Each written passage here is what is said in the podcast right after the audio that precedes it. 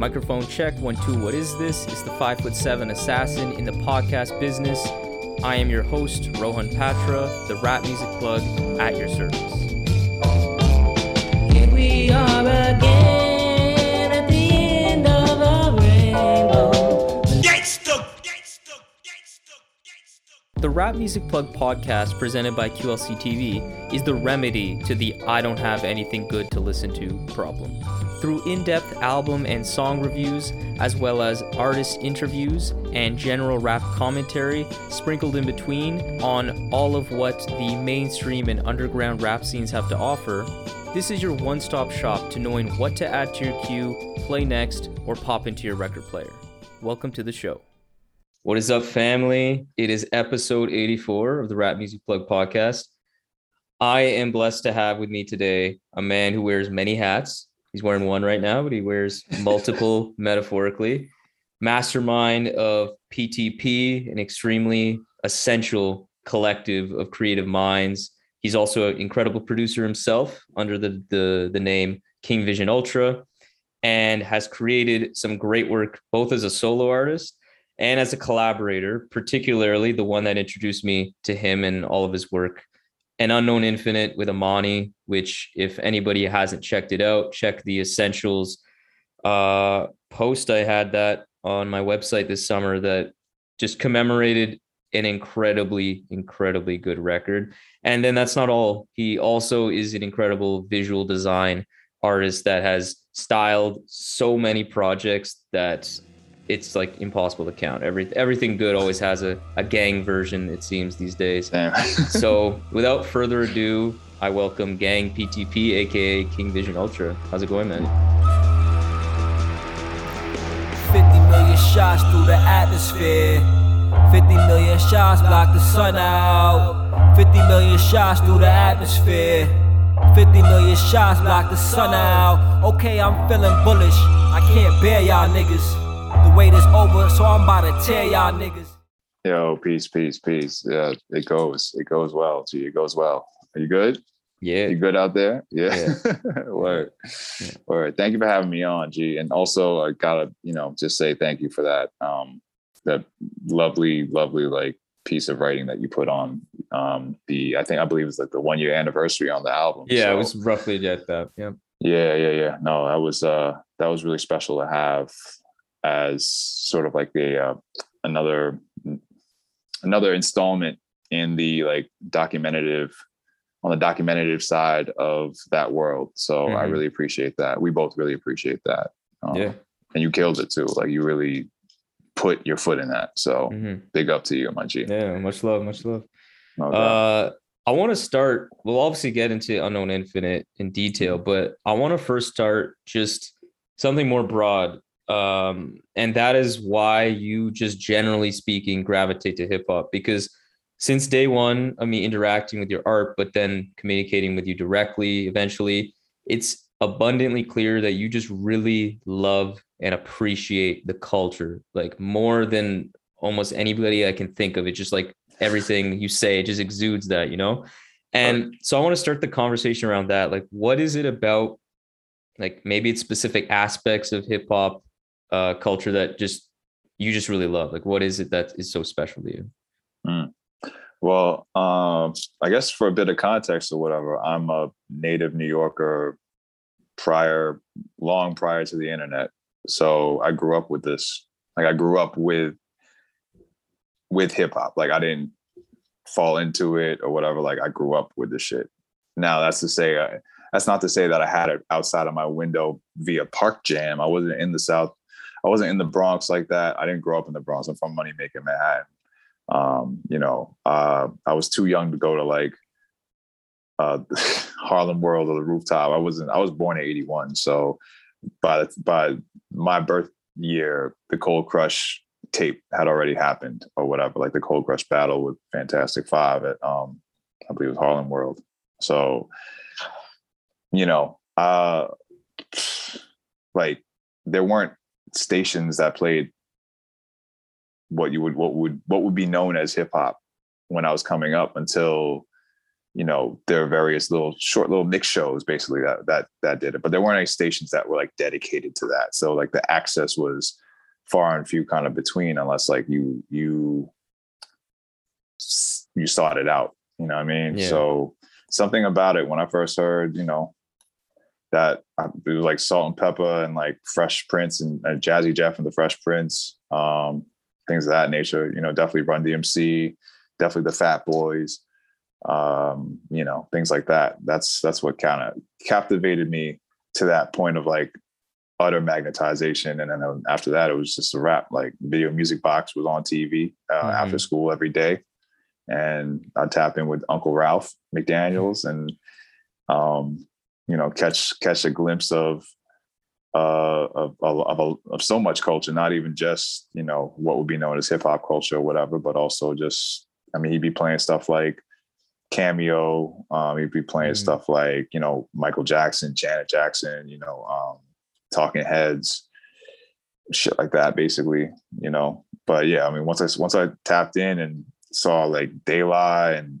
public enemy again, it was a rap. It was something about the rhythm, something about the drum, something about you know the way that the language, the the, the words were drumming. You know what I mean? Um, that's what really got me. So, so from like growing up with it and being from the so-called birthplace of it, you know, um, that's that's that's why I give that's why I give so much of a fuck and like having like had time in the shit too, like not just like from a listening standpoint or whatever, like not a casual listener or fan by any means. Like I just I was the only child, so I am an only child. So like if I'm gonna like find something to devote, like that was my like the shit that I came home to and the shit that I would daydream about. And you know what I'm Mhm. saying? Like whether I'm Yeah. in like French class or something, I'm writing my composition, I'm like writing rhymes in my composition book in like junior high or you know what I'm saying? Or like just like writing a list of like my favorite rappers and like comparing it with like my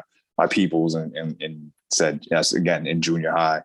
And then like taking that to like being like mixtapes and you know before that was like just cassette just making tapes off the radio like pause tapes and things of that nature and then um you know then being like everyone being like yo you need you need to become a dj because like just get a setup you just you you do this shit and like you know this shit like you you're a Mhm. liner note you are a liner notes like nerd but they obviously weren't saying it like that they're just like yo like you just coming through with like tapes full of songs that just you put people on to shit and i love putting people on to Yeah. music so you know they got my got my first setup in 95 and then like working after school at like a ophthalmologist office filing after like for like two hours for like two three dollars an hour. It took a while for that but you know it was like a it was a minute. Um uh, maybe it was like five dollars but you know anyway.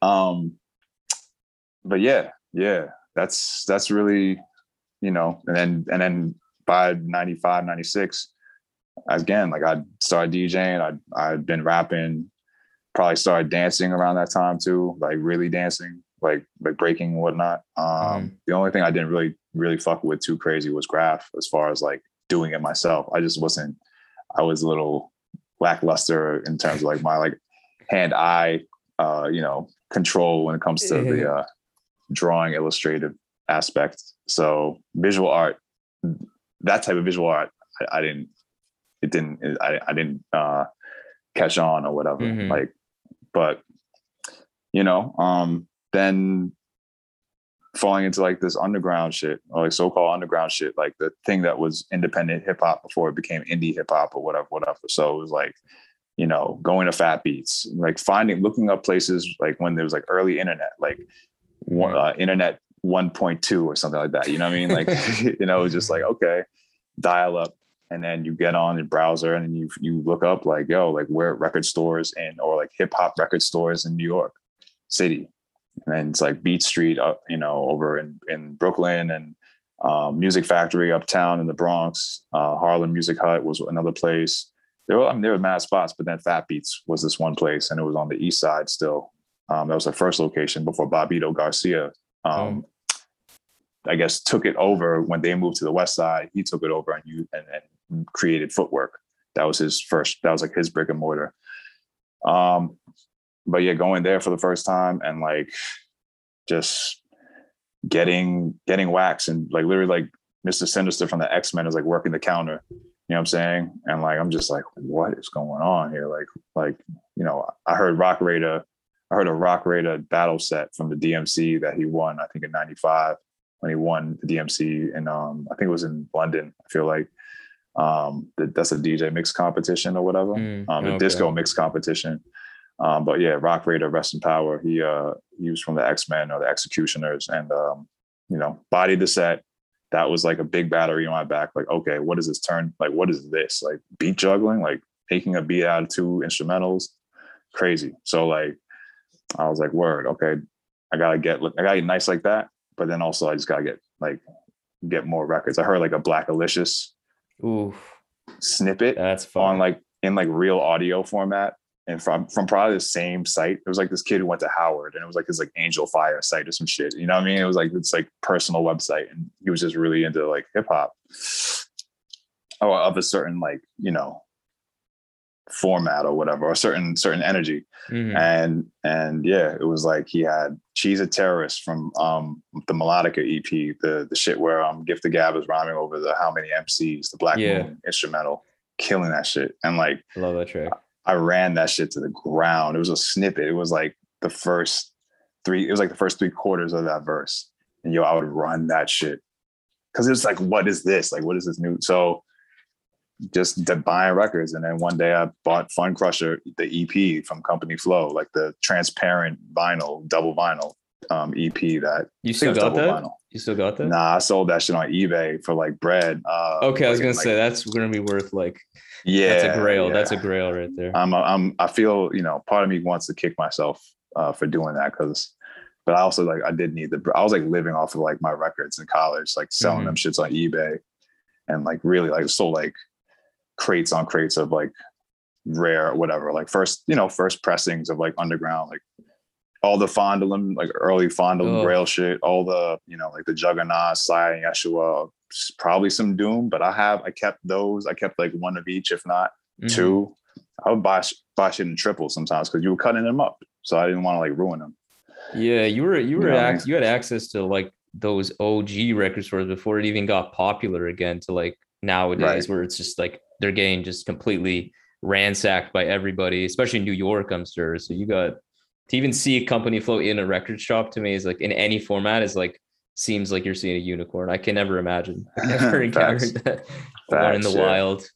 Yeah, no, was, yeah. I mean, it was just that thing of like participating in it, you know, like being like going out and going to places. Like I started going to shows when I was like 15. You know what I mean? Like 15, 16, definitely by Mhm. 16. Um, and you know, going to the spaces like the wetlands or like um tramps or the new definitely the Nuyorican Poets Cafe, which is like the spot that that was like the spot three t- twice if not three times if not more a month you know like Bobbito Mhm. hosted an open mic. There there was an open turntable eventually there was an open turntable mic uh, night there which was i played at performed at a couple times. Um yeah it was just like it was madness. I don't know it was it was just different. So you had to like leave the house to like get a flyer to know what the fuck was going on. Like there was no like way of like just going online on your phone or what I mean, Uh-huh. it was no one had a cell phone like i don't know i mean cell phones definitely were not smartphones so Yeah. you know. Anyway point being yeah you actually had to go out. So like me being out there like i i was an intern for um ozone official recordings. So like company flows Amaechi who runs like ozone like their original like imprint um the, Nice. the imprint that released them prior to Rawkus so like i was like throwing up stickers all over town of like Funcrusher the lp like before it came out so i just i would just go out every day so i was like my like that was my uh if i have a, if i had a, any sort of graffiti career like career in graph like my, my shit was just like throwing slaps up basically Yeah. just doing stickers and shit but yeah when was- you when you got into like get into your like first shows and just starting like like you said this gig that you had before um with ozone like was it the kind of thing where as soon as you kind of got into this space with these kinds of people did it just feel like oh damn like this is home like this is this is where i'm i'm i feel comfortable like it's like brand new but it's it feels so familiar and comfortable Yeah, I say so. Um, I say there was definitely an element of that, especially as like a teenager. You know what I'm saying? Because like you're you're just looking for something to to not necessarily latch on to. Could be a part like, of like a yeah, family be- yeah, community. to- yeah. Exactly. You're looking to like fit in somewhere because you're you're you're always trying to define yourself and or redefine yourself. Uh, you know, I'm not that I'm not that cat who I was last year. I just like you know you you're, Mm. you're breaking records that you bought the, the two years before that over your over your leg. Like fuck that. Nah, this this is where I'm at now. You know, it's just like you know it's weird. It's like it's that, that- growing up like that, especially is such a head bust. Like I don't even know how kids are doing it. You know, I mean, this is not some weird like old head type comment or whatever, but like you know, like it's just uh, I can't even imagine how it is these days with like all the access that cats have now, folks Yeah. have. You know what I mean? But like back then, it was just even even even back then, it was just like for someone like me, I was just like trying to figure out where the fuck I fit in and and and how to signify what I was about. You know what I'm saying? So I was just like, nah, like it's fatigues all day, like you know what I mean, like army suits all day. Uh, these these Gore-Tex boots I had, and just like just going, like having a backpack on full of stickers and and you know whatever, a tape or two, or selling my mixtapes at school, just like going, going, going, going, and then like going to shows and having a camera at shows and documenting that shit. You know what I'm saying? So Mm. whether whether mostly video camera, but I did I did snap some flicks too, just because I like found a camera in the, in the cab one time, like a little point and shoot. Nice. Got a good couple good flicks, but uh, mostly mostly my gut the gusto was like me having a camera at shows and like being being at like the, those early like MF Doom shows or like Atoms Fam shit prior to like Can Ox, you know, like all that Fuck, like man. that era. So yeah, yeah, yeah. So yeah, finding you know finding yeah finding a little like tribe to to fit in with or whatever. And at that point too, it was just like there was that shift in in major label rap. Like it wasn't the same thing as it was when it was like 88, 89, you know, even even 93 for instance, you know what I mean? Mhm. Like it by 96 we're talking about, you know, the the entering the shiny suit era and all that and then yeah. shit just became like I just didn't I didn't go to clubs like that. I didn't I wasn't like clubbing and I wasn't trying to like do this to like I wasn't trying to like uh wear expensive clothes in that kind of way, you know what I mean? Like Mhm. utterly expensive European clothes. Uh yeah. I mean Guess is European, whatever. You know what I mean? I'm just saying like Versace and shit like that. yeah. Like yeah. so that I didn't relate to that. So it was it was definitely going back to like sort of like who's on the ground still doing the shit and like who's who's also like welcoming, you know, like I found all that stuff pretty inaccessible. Yeah. It's Um, hard for to a minute. to that. Yeah. Yeah, yeah, yeah. At least for a moment, you know. Um later on, you know, you grow up and you're like, oh, like some of these are like really excellent records. Like, Yeah. you know, like I'll listen to some Nate shit, you know what I'm saying? Like it's Mhm. fine. Um, one thing I find also pretty, pretty dope about you is that like, as we talked about it, like in the intro when I talked about your many hats, like you contribute so much to like the totality of hip hop, not just like the music, uh, but also like visual, physical, like the distribution, the design work. And I and I just hear from like many people, like uh like too many to name that like they always like name drop you about like oh like he helped me out just like informally like just through some like mentorship type shit like i find that is is really good and when i speak to you particularly when i hear you talk it's i get this like overarching feeling that you have like this sense of duty almost like you feel like i get this impression that you feel like you have a duty to like give back to hip hop um and give back so like where do you think this duty came from this sense of duty Right. Um because I had that, you know. Like when I was going out, when I was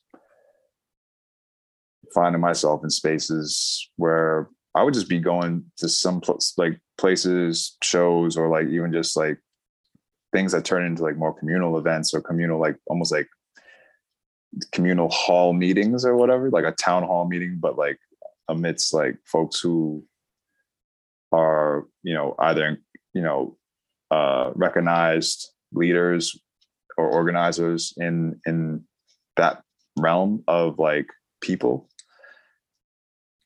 i would you know i i sometimes i'd be by myself and I just have to shut up and listen, you know, mm-hmm. and you know, folks who are older than I was like just were generous enough to take me under their wing, you know. I mean, even even the cats, like I was just cause I would never really I was not I would like half hang out with kids my age, but I'd hang out with like folks who were like five, ten years older than I was too. Just because mm-hmm. like it just made sense to me. I'm I had an older cousin who was like a like five years older than me, and uh, or I have still. Um, and uh, you know, he at when I was like 10, he was 15, he was like an older, he was like an older sibling, older brother figure to me. And from that point on, like that was a seed that was planted by then. So, you know, I'm going out now. I'm 15, I'm 16, 17. Obviously by 17, I'm I'm in Adams already. And, you know, I was the youngest member in that crew. And, you know, cats were super generous with their space, you know, and, Yeah. and I just had, you know, and also that's the thing too. It's like you learn to, you learn about like that, that, that interaction, not transaction, that interaction where it's like, you know, folks, like folks aren't trying to be slime, like not everyone's trying to be a slime ball, you know what I'm Yeah. saying? And like get you drunk and get you high, get you to smoke some shit or whatever, whatever. Like, you know, because there is that danger. Like there is Yeah. that danger of like falling in with the wrong folks and they just like don't know, like they're just like foul people and like or whatever. And they just like don't care or like they're trying to like use you or groom, you know what I mean? Like even groom Yeah. you, whatever. You know, it gets wild or whatever. But um I was I was fortunate enough to like be around stand-up people, like really genuinely like good folks. Um and you know, they would like pass me jewels. So, you know, like as as someone, you know,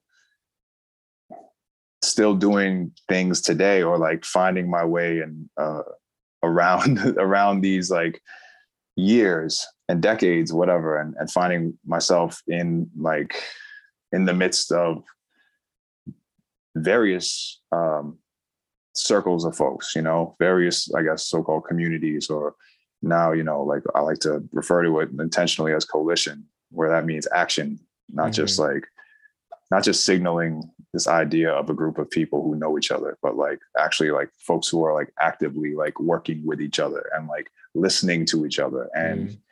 being transparent you know and like having those like quote unquote having the conversation but like actually like trying to find solutions to or whatever. Like that's the thing. It's not just about having the conversation. You could talk all day that don't that don't mean you're going to get to an answer or whatever but like we're building you know? And Yeah. like for me i just realized like well shit i'm you know i turned 40 uh, a year you know almost not a year ago but like earlier this year. So it's like even before then i was just like nah like i'm i am you know i have i'm around folks who are like the almost like like basically like the children of the folks who are just a few years older than i am you know what i'm saying? Like yeah.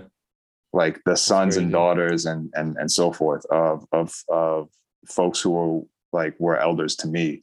But like then now once you get to like once you get past like a 25 or 30 or something like that person who seemed you know who was 21 when you were 17 or 23 when you were 17 isn't that much older anymore. Y'all are yeah, it starts to like grown starts you know like, what I mean yeah. yeah totally decrease totally. like the, that margin decreases so yeah. your relation your like inter uh like the way that you relate to the world can be is a lot similar i feel Yeah. like so Yeah. you know you, you reach that sort of congruence and then from that point on or whatever you just like all right well it's either like i stay with just like all older people or like people my age and whatever and that and hey that's a thing whatever people do that but like Mhm.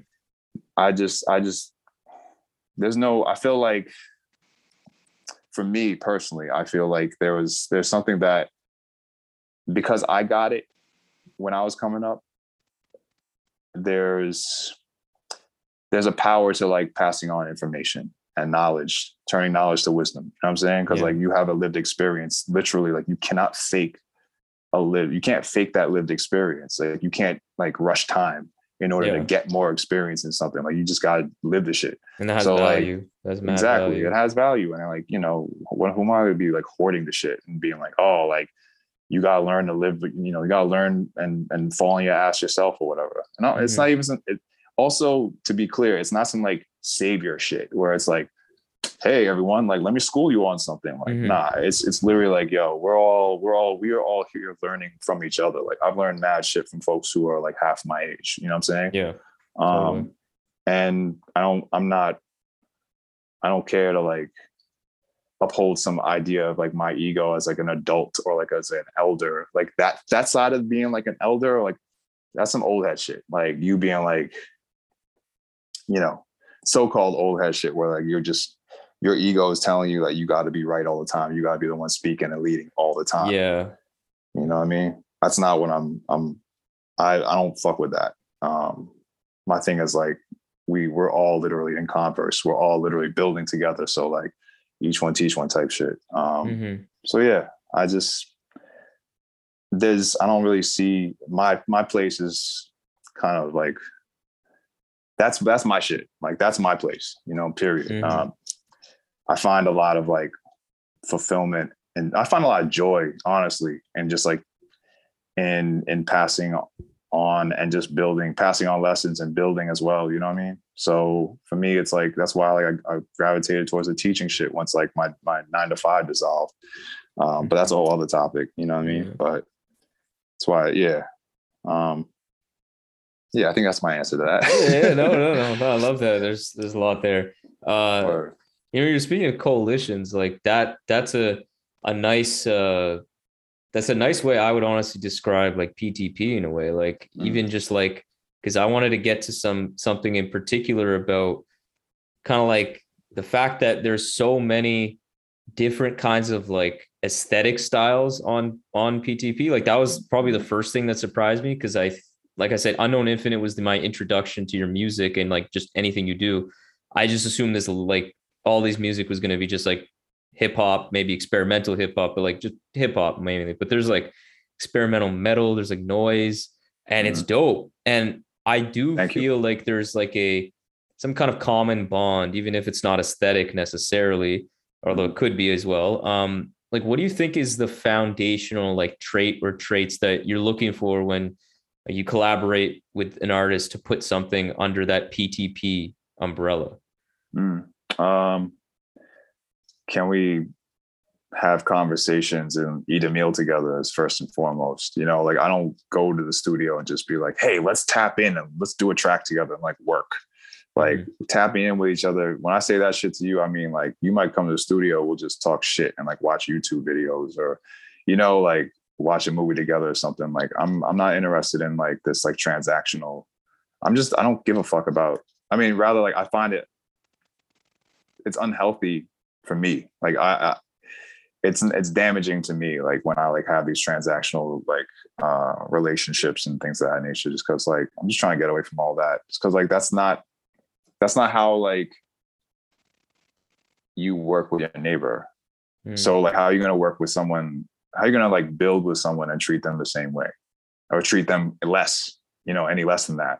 yeah, You know what I mean? Like it's like like I don't know. I, mean, I can I can go deep. I can go go too long on this shit. But like basically like for like PTP or whatever, I don't have contracts. I don't care about providing uh, uh I don't care about um maintaining some similarity in terms of form or appearance you know musical form whatever Mhm. i'm i'm more interested in you know are you are like are where's your heart at? And like what are you about? And you know and if yo and even if like we don't vibe it doesn't mean you're a bad person necessarily Yeah. either. And that doesn't mean like i dub you and like you're just like you're out of here. It's just like you know some people don't click or whatever and that's fine too. But like for a collaboration or whatever it's like a it's a conversation. Like it's an mm-hmm. ongoing like back and forth or whatever. So that for me that's how that's how it's about energy. So that's what that was my old that was always my like my my previous answer to this type of question like I just go off of energy. And like it's a similar energy if anything. That's it you know? Um Mhm. I noticed like when people talk about oh these like mind molding historic biggest or whatever whatever grand adjectives they want to fucking. I don't even know what that means. well, well, yeah, but you know, they throw like they throw these like certain labels that are doing like the things like the most forward thinking hip hop and blah, blah, Right, blah. right, right. And like, uh, you know, not that I like, not that PTP is even that, but PTP certainly has that. And like, I'm, I'd be remiss to even to like not, not gun for the people who are on, you know, in the crew. You know what I'm saying? Like, and this is literally just a crew thing. Like, it's just like, a yeah, coalition. Like, it's just like, yo, if you want to throw the flag up, all you had to, you know, all you have to do is just do it hmm you know like we're cool like you could rep whenever you need to rep so it's like in that way it's similar to some graph shit although like not to be confused with the graph the the you know there's a writer out here who who, who does his thing and and throws up ptp it's it's it's not the same thing but we spoke and you know it's it's it's each of us we spoke and had like a wonderful conversation and, and built and you know it's fine it's all good no one's trying to sue nobody or whatever. That's Yeah. some corny shit. You know what I'm saying? So at the end of the day or whatever, like for, for me, it's just like, yo, anyone who who I rock with, like if you want to throw that up, throw it up. You know what I mean? Like, you know, if you're out there doing some fugazi shit or whatever, like I'm, someone's gonna approach you on that. And hmm you know, we can we can address that and see how that plays out. Um, that's kind of that's kind of it. So for me, Mhm. like PTP is is kind of fluid in that way as far as like how people engage with like the binaries of categorization. You know what I mean? Or the binary of categorization. But like at the end, you know, it's it's an energy thing. It's like, you know, uh again, like um yeah, I'll just I'll just keep it at that. I'll just keep it at that. It's an energy thing. It's it's a coalition thing, and you know, it's I don't know, yo. It's No, it feels like it Like- feels like there's like a common, like not that specifically, but it feels like there's like a common worldview almost, or like a like to where you said like I feel like any of these artists could could go and like get some food together, even Yeah, though they yeah, yeah. just live in different musical worlds potentially. I would uh, say right, also like a, a sense of like innovation and like pushing the envelope. I think is pretty clear in a lot of the records that I've heard from PTP as well. But yeah, I like that that it's not very hard and fast, binary, rigid. It's a lot, rigid. yeah, fluid. Yeah, yeah, fluid. Word, word. Yeah, I mean, everyone on here is a visionary. That's how I see them. yeah. and like I hope that they self-actualize and, and view themselves as such as well. You know what I'm saying? Like that's Mhm. it, it's all it's a bunch of self-actualizers. That's all it is. You know what I'm saying? so like and like we're all happy to help each other do that as well. Um even if like folks don't know necessarily, it's under the same bridge. It's like, yo, like, or you know, it's all all in the strength of like that understanding. Mhm. So like if I don't if if not, not me, but if like say like Masai doesn't know, you know, um my homie Jeremy, but like who who I've done a mad work with and had a used to have a, a doom like a doomy I don't know wall of noise project with called Worm Watcher. Um and you know uh one person gets the cosign, you know, and Jeremy doesn't know Messiah or whatever, but it's just like boom, all of a sudden under under the under under the the sort of like the auspices or whatever, like the guy, you know, like just like the the umbrella, for lack of a better term, of PTP, you get that sort of understanding that that that flows through first and foremost. You know what I'm saying? Like Mhm. just like all right like it's like it's not even not, not just a cosign it's just like there's more than just a co- it's more than a cosign i guess i don't know just call it that, that that's the new slogan ptp it's more than a More cosign than a cosign. Yeah, I love it. you know, it, it's like, you know, when um, people insult you, like it just, uh, it hurts more. It hurts more because they know more about you. So, yo, let's get let's get into like uh I think we were remiss if we talk about like the history of PTP though. Like what Mhm. was what was the initial vision and it has it changed for PTP and just how generally has it evolved over the years? uh it's definitely changed It definitely evolved it originally was like i mean the mission kind of stayed the same in in that way where it's just like you know i again like bringing together first and foremost bringing together folks who who honor the build you know what i mean like who who are about something and about maybe this same set of things but also willing to you know on their own time too you know what i mean Mhm. so you know i don't i don't whatever like hive mind or whatever. I mean everything can be hive mind to a certain extent or whatever like group think to a certain extent. I'm not talking necessarily about that when i say like everyone's about the same shit. It's not again like literally like there's people on their own time and like but we could all be in a room together and and somehow there's some you know mutual understanding as to why we're here and we're like what the intention is you know what i'm saying? I think intentional intentionality Yeah. shared intentionality is like the, the sort of the name of the game. Um and it started you know as a blog really like as a blog spot and just like writing stories and it's kind of like docu like sort of like redocumenting or, or documenting just various music um various forms of music from like the 90s and then starting from the 90s but then like getting to like more modern day sort of modalities or whatever like you know this is 09 i want to say Mm, okay. so but the the the mission was always to have like a, to create some sort of like bridging system where like this could be distribution this could be you know a means to put out music put out new music and that eventually happened with the first uh, release which was gorgeous children they're self-titled um, that's uh, face vega who was the mc and Gila, who used to go by Gila Monster, um, who's now like released a bevy of instrumental albums. I think he's on, might be on XL now, or or I don't know. He's on one of those labels, Lex 4AD, one of those Mhm. labels.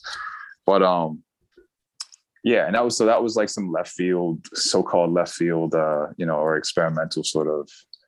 It was like Camp Lo and like 1017 Brick Squad put together.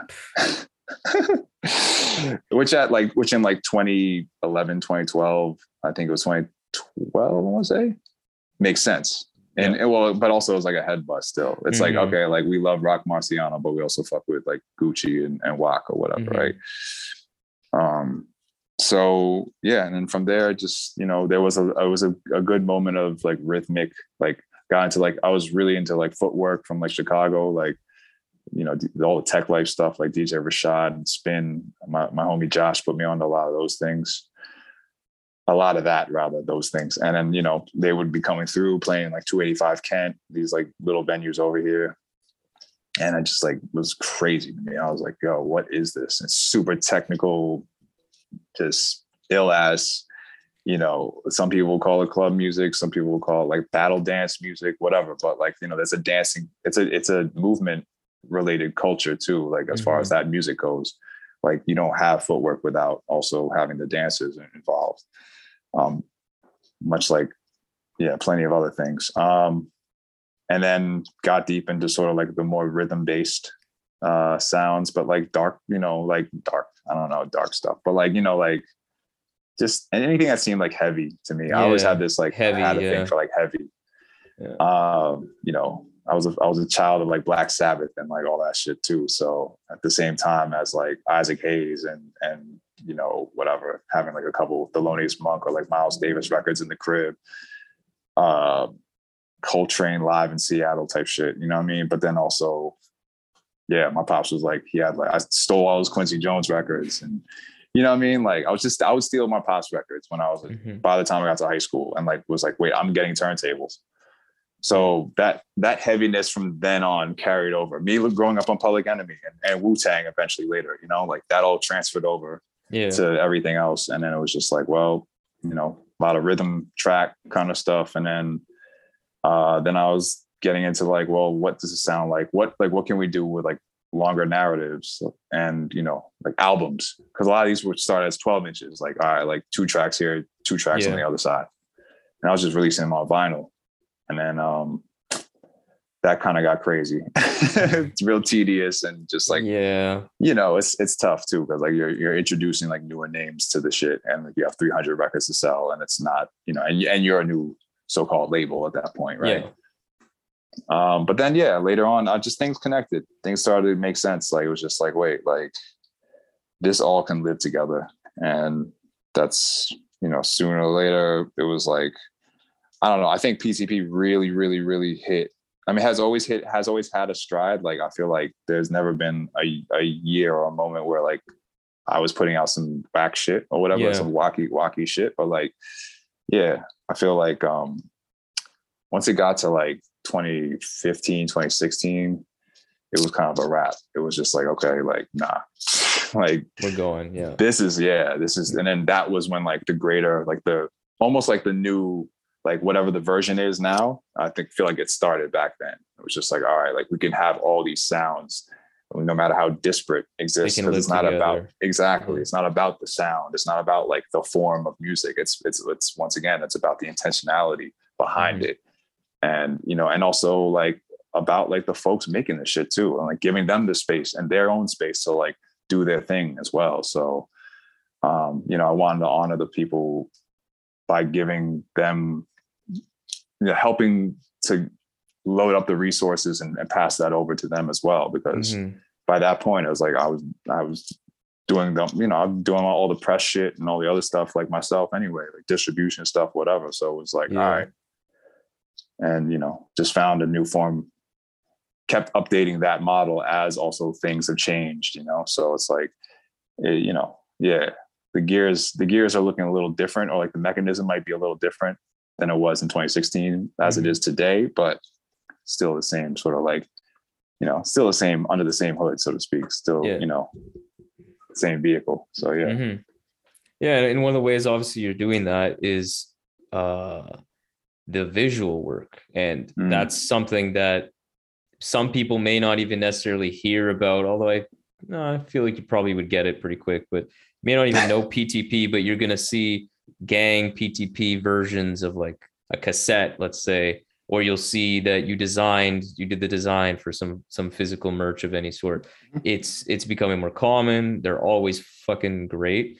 But I do find what's really interesting is that like with all of the work I've seen you do visually, there's something about it that like feels like you, like tangible you, like it's very distinct. Although Mm. Like both like aesthetically, you have a certain thing that I'm not into that world to know what that thing is, how you describe it. But like there's like a it feels like there's like a theme almost. Uh like I'm thinking of Unknown Infinite, the the album cover, like that cover, the Mhm. like the initial one for the digital. Like Mm, it's it tends to and it's not just the only one you've done it tends to be kind of this feeling of like familiar but not and like like i can't it's like a like a lucid dream if people didn't read the article i did on the record. Like i kept thinking of that with the sound and the album artwork too. It's that it's like it's that feeling of like you're in a lucid dream where you like kind of look at something and when you get close it disappears because you're not it's not reality. Mm. i don't know what that is but it's super freaking intriguing to me. So like what, what is there some kind of like central inspiration that you have for like your visual work or like a an idea that you like to explore yeah, uh, absolutely. There's definitely, I think there's a thread that carries through. Uh, the thread, I would say, one, challenging space, Hmm. in and uh similar to everything on similar to how like PTP rolls out as far as like on the label side of things or even on the show side of things whatever the curatorial side of things if you want to put it like that and sound like a smart ass but like you know what I mean like it's it's sort of the counter cultural like challenging like anti-traditional Mhm. approach to things like i'm not i don't i'm not interested in i'm not interested in like falling in um like the the rap album that has the the thing that the other rap albums have you know what i'm saying like i'm not interested in like the rap album that looks like every other rap album because it has like either the you know whatever trope. I'm not Yeah. interested in like visual tropes. Most of the visual tropes I see in in this so-called current underground or like throughout time. I'm just not. Yeah What I'm interested in is like breaking like literally like breaking space, challenging space, and by that also like the viewer space. By that I mean like what your expectations would be or are when you're listening to this music. Like what do you see? What do you envision in your head as like either the potential for the cover art or Mhm. the music video or any other visual aspect to the thing, right? Um, a lot of that thinking and uh, like visual language, at least far as like origins, come from and Mhm. sort of like I want to pay homage to someone like Rammellzee, like actually not even someone like I want to pay homage to like Rammellzee. You know what I'm saying? Like he to me was a was my like I didn't know I didn't know Ram like that. Um, I knew I built with folks who like my elders were his peoples. Oh, okay. So it was just, but due to whatever, his I found his like approach and his the way he would speak about like visual language and create and weaponizing visuals and weaponizing alphabet alphabets and like letters and and make you know like literally making an A and or a K into a weapon, you know, that goes from like the the graffiti arrow and then turning that into like a missile, turning that into like a warhead, and then turn so like turning like doing like the whole like hieroglyphic shit, Yeah. but like flipping it into like some like cyberpunk like futurism. Uh, I mean, he had this whole theory, or, like he wrote about this theory and also spoke about it kind of ad nauseum. Like whenever you'd hear him speak, it would just be this thing of like, yo, like, you know, uh, something, something, something panzerism, like, uh, you know, just he had different names for it, but essentially like the weaponizing of like letters and and um and through that then or in in, in, sequence then it would be space after that you know what i'm saying so Mhm. like for me i always took that as like that was super affirming to me because it was just like oh shit like you can do more than just go for you know ride a trope or like be, become a cartoon basically. Like i'm not trying to i don't i'm not interested in any of that.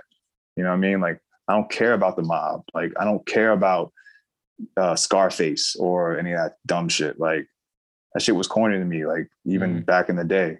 So um but also like i just thought about it, like what was one of the things that defied the sort of tradition uh, in my like so-called childhood or whatever my teen years it was my formative years it was the purple tape like Yeah. the reason why Raekwon's first album, Only Built for Cuban Links, it, in '95 was so sort of like, well, what has a nickname is because it came on a purple, it came out on a purple shell cassette tape, and Yeah. you weren't. Everything else was clear and gray. You know, everything was gray and white, gray gray ass cassette shell with like white text on it, and Mhm. had no like design mind kind of put to it. So for me, like I, yeah, like it was just that's why like I'm like, oh my gosh, like you know, No, but right I think you- that I think that's what you're saying. That's like so interesting because like using like this idea you're talking about, like oh whoever like created the purple tape design, like they broke that space, they broke that like trope of just someone not even thinking, like they have no Yeah. like.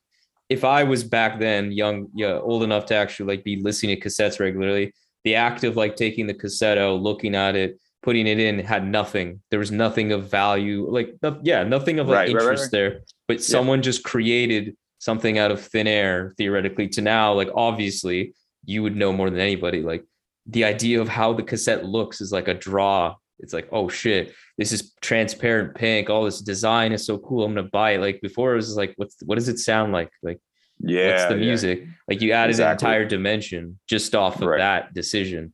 right, That's right. really it's a, cool. It's. I mean, it's also like nodding to the physical ritual of it too, because now you're actually like invested in like what this thing looks like when you're have when you have it in your hands, and that's Yeah. like far more intriguing than just something that's same old, same old on whatever level, you know? Yeah. Like so, even now, like you know, now like uh, I'm I'm not again. I'm not really trying. I'm, I might have done maybe I did one thing on on a purple cassette, uh, and that was due to the my my friend Yatta uh, or Ricky. Um, their their first cassette, Spirit said yes, uh, was on purple tape and same shell as like the purple cassette, the purple tape rather. Mhm. And um, it was just something that we it was like a fun little thing that we both like i went to their like facebook page and they had like their their top banner and it wasn't like a hip-hop reference either their just top banner was all it was like a purple tape pile and i was just like wait it was like when we first started speaking and i was just Mhm. like wait what and they were just like yo i want to put out a purple cassette i'm like do you know what the name of the Yeah. like what ptp stands for because by that point i was just calling it ptp yeah. it wasn't it wasn't even breaking it back down. I, I like elongated it again just to like give it meaning. It also means power through people, um, Oh, okay. which speaks to the coalition aspect, Yeah. right? So, uh, so it was just like it was just like oh shit, big head bust. But um, now I just you know I've I've kind of looked at that part that element of the like the physical surface as something that I can play with as well in terms of like design. You know what I mean? So Mhm. you'll see things that work with like transparencies. Like you'll I'll start messing with like 3D kind of design layering work, like Mhm. where, you know, if you look at the B side of a tape, it's in reverse. But then when you flip it over, you see it through the A side and the shit is like a two layer Nice. facing the right way kind of thing. You know what I mean? So I've done that a few times and used to do shit like where like the text gets revealed when the first side runs out and there's a little thing that was hiding behind the tape otherwise, like the actual like, Oh, that's so cool. That's magnetic so tape. Um, yeah, so it was just little shit like that, whatever. But like just really like respecting this, like learning the space to break it. Mhm. It's all I'm a hacker, so like that's that's just all that's all that that is, you know, like hip hop is hacking. So it's just like you're you're you're constantly like told you're not able to do this because of the technological limitations or whatever. And what I learned in hip hop was like, fuck out of here. Like, Mhm. no, we can do this however we need to do this. And that's why you get that's why everything is the way it is currently, because literally decades of people hacking various technologies to get to get to wherever the fuck we're at or to get wherever they were trying to go. Mhm. You know what I'm saying? So it's not even linear. It's not linear where it's just like, oh, like things that Rammellzee does, like it's because uh that's why everything is the way it is now. It's just like, nah, but he did his thing, he did his unique thing. And you know, I just took I took notice of it and loved it and found that found it inspiring for me. Mhm. And just just as far as like theory. And you know, I don't think my work looks like Rammellzee's art at all. Like Mhm. I don't I can't even draw a lip for like for the life of me. You know what I mean? But I could do ill shit with like letters, like typeface, glyphs, you know what I mean? And and and textures and whatnot, and kind of like flip it in my own way. Uh, and also like hardcore punk, like hardcore punk seven inches from like the 90s. Um, that whole Xerox style is like uh, I love that. I love that shit. Um, so like kind of like a mixture of those two, I think would be like a a good backbone to my to Mhm. my uh whatever my design pedigree or whatever. So Yeah. Yeah, you uh when you're saying about like how it's not linear, how like, oh, Rammellzee did this, so therefore everybody does this and they did this and all of that. I know that like I think like humans generally we just have like a tendency to like want to find like I, I actually just side note, I had like a really feel like a very like almost like spiritual realization last night about just kind of how my mind works. And it's not that unique. It's like a lot of people where we just like we're so biased to find like a perfect answer to everything. Like, okay, this thing happened in my life because I didn't do this or did do this. And we just like can't deal with the fact that like it's just so complex and nuanced and like many different things happened at the same time and just combined into some other reaction. And that's what happened. But absolutely. uh, I mean, yeah. to add on to that or whatever, like, yeah, we as, especially like folks who want to be in the critical realm, but I just think, I mean, everyone would be better off if they just kind of through the idea, through that sort of like indoctrination um, aspect of definitiveness away. Mhm. Like, it's like, that's a very like European ass, like European head ass type shit to, Mhm. to, to be on, where it's just like, oh, like, again, I, I- I said it to, I've said it to some folks already about like, it really, that's, that's some shit where it's like, you want the answer before you ask the question and before the question is asked. Like you, like this thing of like, yo, I need to I always need to get the information quick, fast, and I always need to know. I need to know. I need to know. That's like the definitive nature that like yeah. gets driven through language too, like the way like folks talk about shit. That's why like you know we we've spoken about this like whether via the timeline or whatever. Like you, you'll see me talking about something and like being being uh you know ranty about something or whatever, and then like it, it, but it usually is like about like the way that something is framed and like the limitation or like the restrictive nature of that. And i think that's like a very very poor way to uh uh, for lack of a better term. But like you know like i think that's just a very like that's just not a way to honor the work. Like why Mhm. can't it be open more open ended or like non-linear in that way where it's just like nah like this is literally your own personal like summarization or, or like Yeah. you know what I'm saying? Like this is your Yeah. like so like you gotta relax when you're talking about like, you know, I mean I, I spoke about this shit with Dan Dano and um K Diggy on on Yeah. SME's mid mid year album thing. It was just like arbitrary ass rating systems, numbers that don't mean shit really. It's just like who is that? Like what are you doing? Like what is like what are you trying to do? Like, who are you trying to appease with this shit? Mm. and like how is that doing anything to celebrate or honor like not only that singular work but the greater sort of like artistry or creation that also surrounds and from which that's that like that stems you know what i'm saying from which that's Mhm. rooted like dogs there's a lineage there's a legacy that you're completely like writing out when you're just talking about oh this is the best this is the thing like this is the i'm just like you know, Yeah. we could we can get into that shit No, but, and I, like, I actually do want to get into that because, like, the other part I want to talk about is just like more generally, without having to point, make make a linear picture, like some of the waves that have kind of developed over the past, I don't know, let's just pick the last decade in the underground that I think is just so interesting. Steady moving carefully. My enemies closer than they appear to be. Apparently, I'm worth something. Spent 10 years searching for nothing. Stumbled across the numbers, found God, type disgruntled. My head wrapped with troubles I don't speak of. We seek love, and space is void of it. It's deep how we want what we cannot stomach.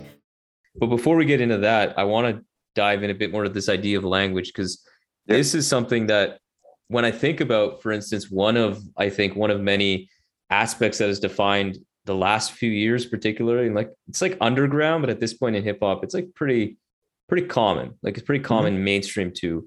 Just like playing with lengths of projects and how like hmm. I know the long, long ass albums, although those existed, obviously, like that used to be really common but back in the day. Now I feel like it's mostly relegated to the mainstream people trying to get like stream, just get streams and just hack that. But like the at the uh, the prominence of short albums and like EPs have just become super popular. And the idea of what an album, like what does an album really mean? Mhm. kind of brings me to this idea of language because this is something that I know you, like you said, you've talked about this before. Um, Mm. The idea of like just having the importance of language and like how you name things and like the consequences of naming things and like categorizing things like Mm. genre. I know that's something you said to like we talked about that like genre versus calling something an art form, um, Right. best versus favorite. Mhm. Um, I I struggle with this because like I I'm almost on one hand like I'm I'm getting what you're saying. The part that I struggle with is like like sometimes I find the discussion around like how something should be named and I'm just going to keep it strictly to music for now. Like I know this is a different story sometimes in other definitely in other places, but like Hmm. I find sometimes it just like is having a conversation that isn't adding it's just getting people upset and it's like it's like not really going anywhere in terms of having a material like significance on what the music is at the end of the day. And it's something where it's like if we just kind of let people quote unquote name things or like a, identify things the way they want to then like let's we can just move on from that conversation and talk about the music. I do see it more valid in other ways but i feel like this is something as you say you would disagree with. So i want like you to expand more about like the importance of why calling something a certain way can like limit it and have like a negative effect for certain. I mean, let's be let's be clear too. It's we're talking about calling something like calling referring to things in definitives hmm that are not what is it um subjective or objective Yeah, Like yeah, when that it- are not that are not calling subjective things definitive. Yeah, that's the problem. facts that- right yeah. right right right Yeah. that's what i that's what i see as the as part of the issue especially as like a cultural critic it's like you're literally you're not honoring lineage from that standpoint on because then you're you're trying to like it's your opinion and you're saying that this thing is canonical by way of you liking it the most. Yeah. by using language that says this is the best of the year. Hmm Meanwhile, like you have a list that has Freddie Gibbs and Salt at like in Like- like you know right in, in the, in the yeah right beside each other, and it's just yeah. like what the f- like huh? Like that literally is just your taste. So that's literally what the algorithm fed you and you like that day. You know what I'm saying? So like for me, I'm just I'd rather keep the shit a little bit more open and just like being like just literally like yo why why can't why is it so tough to divest from like the cultural architecture of you know of of reference or referential language hmm you know what i'm saying because this shit is all like all this shit is is people taking indu- indu- industrialized like ideas and, and using them in in their own sort of on their platform so to speak or hmm on their on their twitter account or whatever you know? Like it's just like you don't have to do that. You don't have to do it their way. Their way is not their way is literally a way of like it's a way of capital. It's a way of of, of data mining. It's a way it's like it's so not about the music and it's so not about Right. anything cultural uh culturally like healthy nor wealthy you know what i mean? Like what? Like why? Like that's why the conversation even around streaming is important because it's it's you know we're not expecting a grand exodus by any means when we say like yo spotify ain't paying us go buy the shit from bandcamp.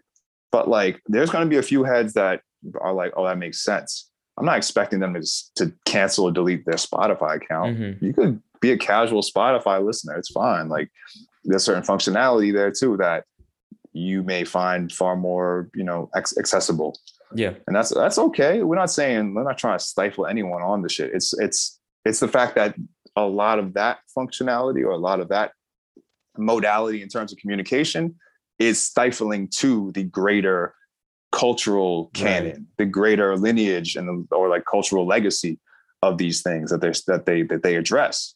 So for me, I'm just like, why is that like it's not an issue like or rather like how is it wrong or bad or deemed that you know deemed like a waste of time and or a distraction uh if it's if it's a conversation about better honoring the work of that creator and the creators within that realm you know what i'm saying Yeah. like like we got to get our way we got to get our framing correct before we could even put the photo in you know what i'm saying Yeah, and I think that idea of framing, because like as I said when I asked the question, like I I struggle with this, Mhm. but like I, I do have to think, and as we're talking about it, and I've been like kind of I feel evolving a bit on this topic because I've I've I I probably even tweeted about it. Like I that idea of the best versus favorite thing, that Sure. was like an example of a conversation where I'm just like, I don't know why we're talking about this because but I think, but at the end of the day, what you said about Spotify and about how it's kind of just rejecting and like it's not honoring the lineage and not showing the full context, picture, whatever. I Right. think that's kind of like it's kind of goes to that idea of like it doesn't matter. First of all, my perspective isn't the only one. So like if in my mind, because this is how I used to think, it's like when I say best, it's implied it's not objective because what why in the world would I be able to say subjective music, of course, is like best. It's just like my favorites. And here's my personal preference. And like I Sure. like want to give you reasons why. And then like you can respect what I said and maybe trust my taste. And then maybe you actually want to like go check this shit out, whatever. But not everybody's like that. And then to the point about Spotify, like you could be a person to that idea to where you're not like me, to where I use like Apple Music, but I don't like take their best of 2021 hip hop, if that's a playlist or something. I don't know.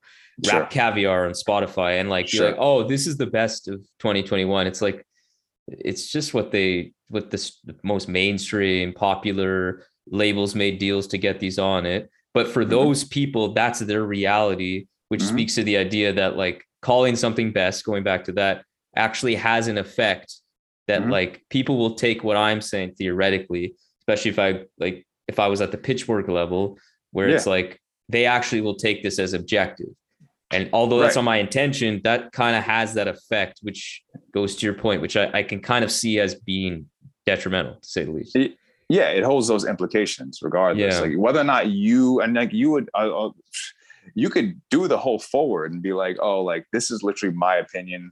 This does not mean I'm not trying to speak on the whole canon or whatever, Sure, whatever. yeah. Like this is whatever. But like at the end, someone's gonna see that shit and screenshot it and post it as like I have the best album on this list. Hmm. Regard, you know what I mean? Like it's Mhm. even that but uh, you know so it all speaks to like this idea of like this like false idea of like competition economy too where it's just like especially like when you're talking about folks who are like actually in community with each other or in coalition with each other it's just like yo i'm not i'm here to build with those with, with folks. Like if one of us is winning all of us is winning straight up and down like you know what i mean? And but we all have an we all we all do have the responsibility to address like the the the inequity or whatever like the shit where it's just like you know like we have we could say no to certain things. We don't have to keep running the shit. Or we could recommend our homie who's not getting as much Mhm. shine or you know is being overlooked or or maybe even discrim- discriminated against you know and and and throw you know like signal boost them because they're farther out on the margins or whatever because yo like and it's not even an identity thing. I'm, I'm just saying like it's a straight up like yo we could all hoist each other up and like celebrate each other and like rock. You know what i'm saying? Like but like not everyone's really trying to be intentional about shit. That's that's that's kind of like the interesting or whatever. And like i don't want to say like that's the frustrating shit because like at the end whatever like people are going to be people. We're all going to people who are going to figure this shit out are going to figure this shit out at the end of the day Mhm. regardless.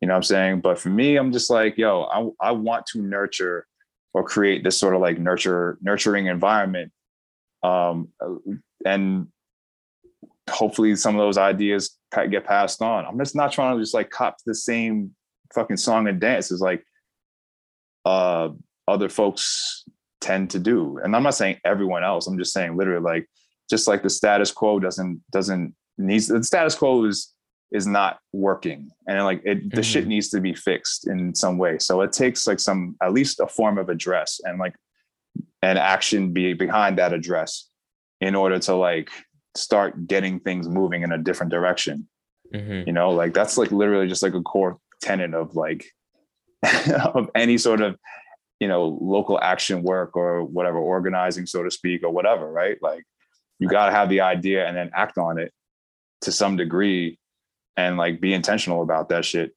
you know what i mean Mhm. so for me i'm gonna keep you know busting my gun basically and saying saying what i say or whatever because like someone out there is listening and like also it, it's affir- it's affirming to other folks too like that's the thing like we all need to be we all need to practice this idea of like affirmation versus validation validation ain't shit that don't mean nothing like we all valid the moment we we step out of here you know what i'm saying or rather the, the moment we step in here but the Mhm. moment we step out the womb like we're valid or like yeah get placed on the earth you know Mhm. however you get here however you get yeah, here yeah, yeah. you're valid.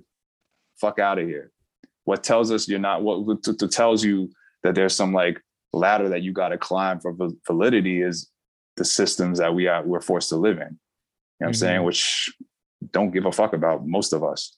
Yeah, and So- it's and it's tough too because like, um, I think because in that in that conversation you had with the Free Music Empire Dan OK Mm, Diggy mm. on that year review, I know I think Dan spoke to something that I is kind of like, yeah, it's it's thought I have in my mind is that like not only do myself personally respond to these like lists, but also other people do, and it's kind of like a thing where it's weird because we do live in the society that is like industrialized that has all this like architecture around to where a very effective way for better or for worse is to have these lists because people just go to them and it's like an easy way for our brains to like process info and they're like okay haven't heard of this or oh wow that's really high maybe i need to listen to it again or some shit like that you know Sure, right. and it's kind of like it's hard to find that balance if there should even be one is another question i guess but yeah, I find that I struggle with that because it's like, damn, like I want to make a list because that's how people respond to it.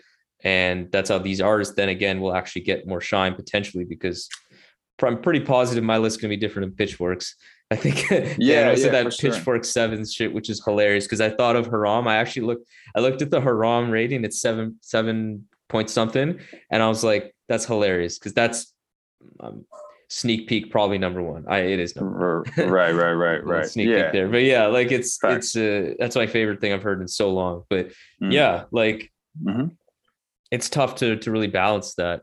Uh, but if we Yeah. go to like the the the underground movement generally, like one thing I wanted to discuss for you is as someone who's like really in the front lines participating in it, like what are some of your like favorite aspects and and what and what would be the reasoning why you think it developed that way as it relates to like different waves, whether it be like style shifts, presentation shifts in how like the hip hop art's been like created from like artists like Kai Solo, Mhm. you, Amani, Doof. Like there's just too many J words.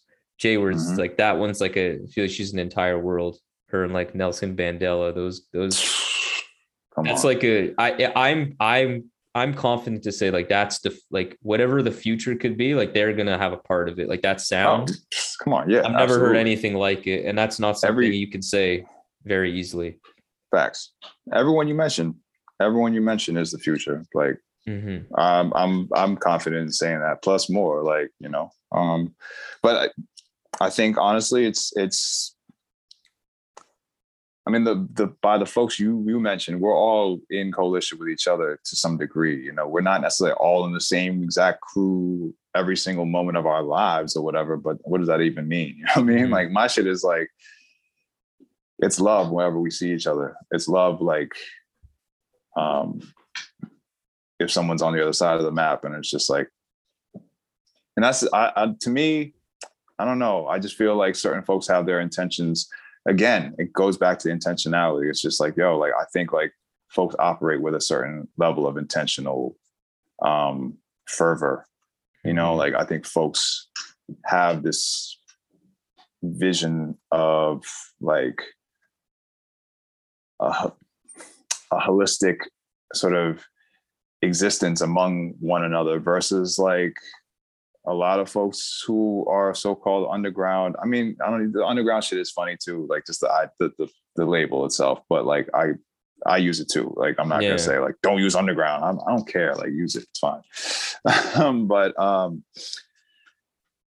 I just think like yeah, I just think that there with the folks that I've gravit found magnetic or gravitated toward or like am friends with whatever we just all have a there's that common there's a commonality in in where like where we how we view the I don't know not necessarily how we view the world but like there's that too like where there's a worldview sort of thing but also Mhm. just like oh a commonality in terms of just like how we rock with each other and like how we want to rock like just out here on our own merits and like then we could all sit at the table together and and literally have a meal or like literally cook some shit up together um or also like laboratorically laboratorically that's some like Inspectah Deck shit but like Yeah. you know I mean like That is so um, unexpected. like, shit. Holy shit. um, but you know, but like be in the lab together and like collaborate on some music shit or like on some other creation type type levels. Like, uh, so for me, I just find like the folks that you see me signal boosting or you see me around or or folks I want to build with are those who I feel are have have a certain amount of investment in terms like spiritual and like um intentional investment in this shit you know what i'm saying and and and and i'm just like ill ass people like good good good people not just like Mhm. oh you're cool you could write you could rap well or like oh you're cool you got ill beats like i don't like that doesn't cut it now it's like Yeah. how, how many assholes Got ill beats. yeah how many assholes got ill beats how many assholes like write raps but like then just be on some like demon shit Yeah. behind the scenes or whatever or like or just not doing like not doing anything when it comes to like honoring like folks who are not just even at the simplest level not men you know what i'm saying like Mhm. it should be boring as hell out here when people are like, oh, like let's do all these like. That's what I mean. T- tell you, that's why I be telling you, So I'm Like, or like just everyone, not not telling you, but like, yo, it's just like, come on, like, why do you think I'd be like, rap shit is so boring? Like, everyone just wants to be in a room full of dudes. And so it's like that is literally the most like that's the saddest fucking life to be living. Just like I'm in a room full of dudes. Cool. Like that it's gotta smell bad, like Oh eventually, you know what I'm saying? Like there's people probably spitting like wild, nutty, crazy shit, like uh on both like every every sort of level level of spitting. You know what I'm saying? Like I just feel people people got like wash their face. I don't know. It's just nasty. I, I'm just not interested in that shit. So like, yeah, I'm interested in folks who wash their face and like, you Yeah, know, that's a good wanna- that's a wanna good build. trait. That's a good trait. I wash my face. I like Get that. those get those meatballs out your mouth and quit faking your accents, you fucking idiots. Oh Uh, shit. but anyway, nah, but I mean, you know, I ain't even know smoke for like in single person. It's like literally a trope. It's literally like a fucking. It's it's it's actually fucking hilarious, and like it's a Yeah. thing, and I'm just like, wow, this is so so fucking terrible. But anyway, um, you know, bad fucking rap has existed f- forever.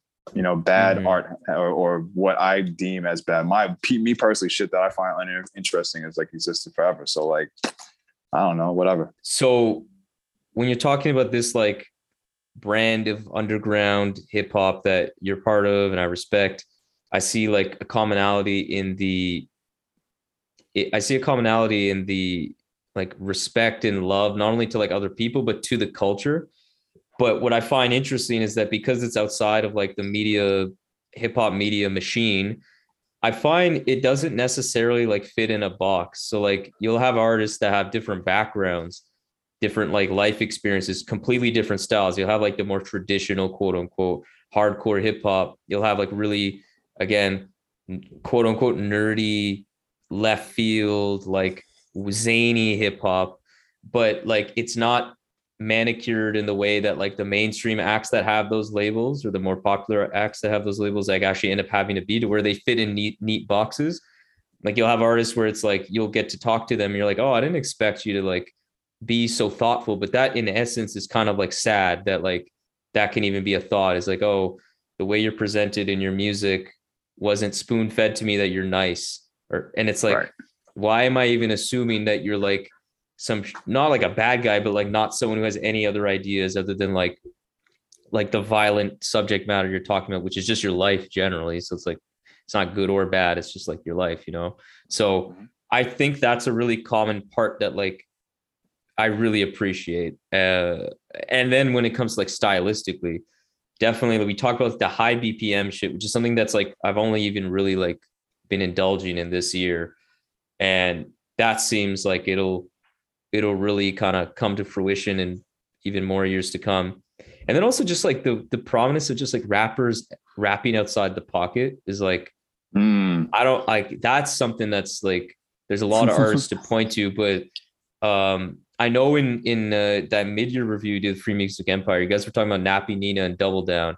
I found that interesting because it's like I have listened to a lot of music already this year in that vein to where like I didn't even really think like notice that. I didn't think like, oh, I noticed like the obviously the beats are crazy weird and like not what I expect, but like I never thought for a second that Nappy Nina like was having any challenge. It was like, oh, you're just rapping in like the only pocket that made sense in this like skittering high BPM ass beat. It's like rappers like her, Kinsey ba- Kinsey Babyface Perlis. I don't know if you know who this is. He's nah, he has like literally like six or seven projects with August Fanon. So if that's not a cosign, then it, it- he's like uh all into like Haitian voodoo. Mm. He's like an alien. This guy's like an alien. I don't even know what to say. Like he's like he's like an older guy, so like he has like that golden era vibe to like his hip hop like style to where he could rap over like anything traditional. But man, he he like he really plays with inflections too Mm, really gets in that upper register. It's very grating at first listen, honestly, for me. But like mm, mm. Honestly, a bold, bold claim, personal taste, of course. He's legit one of my Sure. favorite hip hop artists of all time. And I only Word. heard him this year. Wow, wow, wow. I wow, legit wow, wow. heard about I him like. February, like February and Facts. March of this year. And I just like just off the strength of like, oh, this guy has that many projects with Fanon. Like, okay, I'll just listen. Iceberg Mm. Theory worked with him once, and I was like, okay, cool. And yeah. To anyways, my point is being all this to say is that like I love it how I've already been conditioned to just like accept almost anything from hip hop because it just keeps moving. It just keeps evolving. Yeah, it's a non so much new. facts. It's a non-linear thing. I mean, like, you know, one one could say like right now, what's going on. Say, for instance, if you want to talk about like, you know, commonality and in in in some aspects only, is like as far as like um I don't know. I I don't have a better word for this. I don't really have a good word for this, but like something like you know, people have been referring to this as like a Renaissance period, which uh in amongst folks who are doing it from the muscle you know Mhm. whether you want to call that underground or independent whatever diy hey and comparing that to i mean yeah you can compare that to that early independent era or that early underground era of like the or the Juggaknots and company flow uh Latyrx you know Project Blowed et cetera et cetera you know what i'm saying godfather don uh Kool Keith all that Mm. I feel like the this I mean, it's even wider now. Like there's just more and there's more con there's more sort of focus on or just space for the conversation around like intention and um where you just like literally where your head and heart at where your head and heart is at like as far as how you operate inside and outside the music you know? Um but also stylistically as you were saying like yeah there's folks who are i don't know i mean like i think about like co-flow and i'm like where was El-P and Bigg Jus were they actually in the pocket? Like they weren't in any traditional pocket. Yeah, no traditional pocket. Facts and like the somewhat the closest thing or not the closest thing but like something that i could almost compare to that is like you know some of the folks in grip like feek lungs and those cats like Oh, definitely. That's a good. where they just like rap, rapid circles around the beat and like you know th- yeah i don't know just people are just getting so utterly wild with the whole i mean amani yo the first time i ever heard amani rap live like in front of me Mhm. he was doing a whole bunch of what you would call like he was breaking the pocket as well. And uh, at least breaking the traditional. I i want to say that they everyone's got their pockets like even coach Yeah. flow whatever you know what i mean? Like they they know they know that they're going to land it somewhere. Uh they, they know where they're going to land i guess is, is what i'm saying how they're going to stick it. But like yeah like it's seemingly like breaking seemingly pocketless breaking the pocket breaking the traditional pocket however you want to call it. Um so yeah i mean there's folks are like yeah some some folks might hear nappy nina that way some folks might hear you know draco the ruler that way or like remble Yeah. or whoever you know what i'm saying? Which i i get it. There's bk the ruler like you know the way that they're operating it's it's it's super interesting to me um because it's like there's something to that. There's something to like adding a swing an extra swing to like this like almost like i don't know about arrhythmic but you know this like counter rhythmic approach to to uh drumming with the voice yeah i don't know i love it i love it i love like the vastness of it all too Yeah, I love how you can go on and on about something like that because like even like just the the breaking of like what your mind is expecting the yes the raps to go.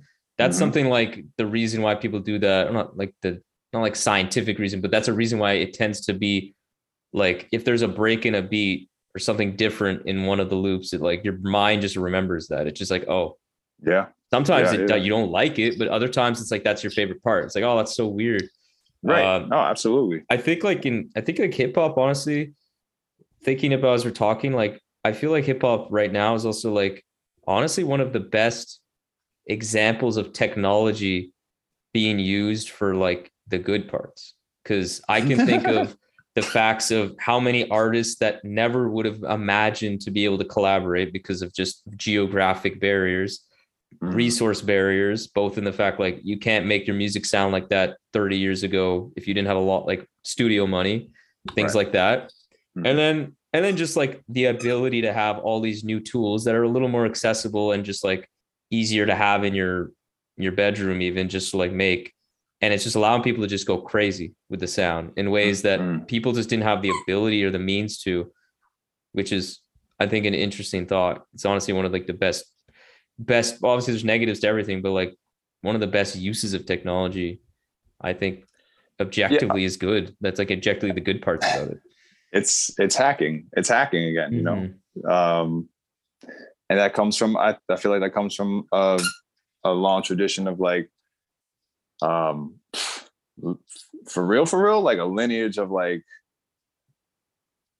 afro diasporic and like yeah afro diasporic people like you know you can't say jazz wasn't wasn't breaking tradition and, and Mhm. doing similar things with space and whatnot you can't say before that like and all um, all iterations, earlier iterations of jazz, like you know, talking about your swing, your your your your, um, your bebop and all that or whatever. But like, you know, we're talking also about like,